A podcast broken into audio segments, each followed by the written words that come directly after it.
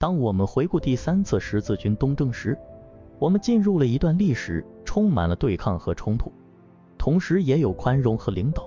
这一段中将向你展示一段复杂而动荡的历史，突出了两个截然不同的主题。在十字军东征的过程中，我们不可避免地目睹到一些令人不安的残酷行为。这次东征发生在十二世纪末期，由英格兰国王理查一世。法兰西国王腓力二世和神圣罗马帝国皇帝腓特烈一世各自领导他们的军队前往中东。这次东征充满了暴力和血腥的事件。十字军部队在他们前往耶路撒冷的途中，袭击了犹太社区，导致大规模的犹太人屠杀。不仅抢劫了他们的财富，还对他们进行了极其严重的暴力袭击，导致许多犹太人失去了生命。而在攻占耶路撒冷时，十字军部队也进行了大规模的屠杀，城市的伊斯兰居民，包括妇女、儿童和老人，都遭受了残酷对待。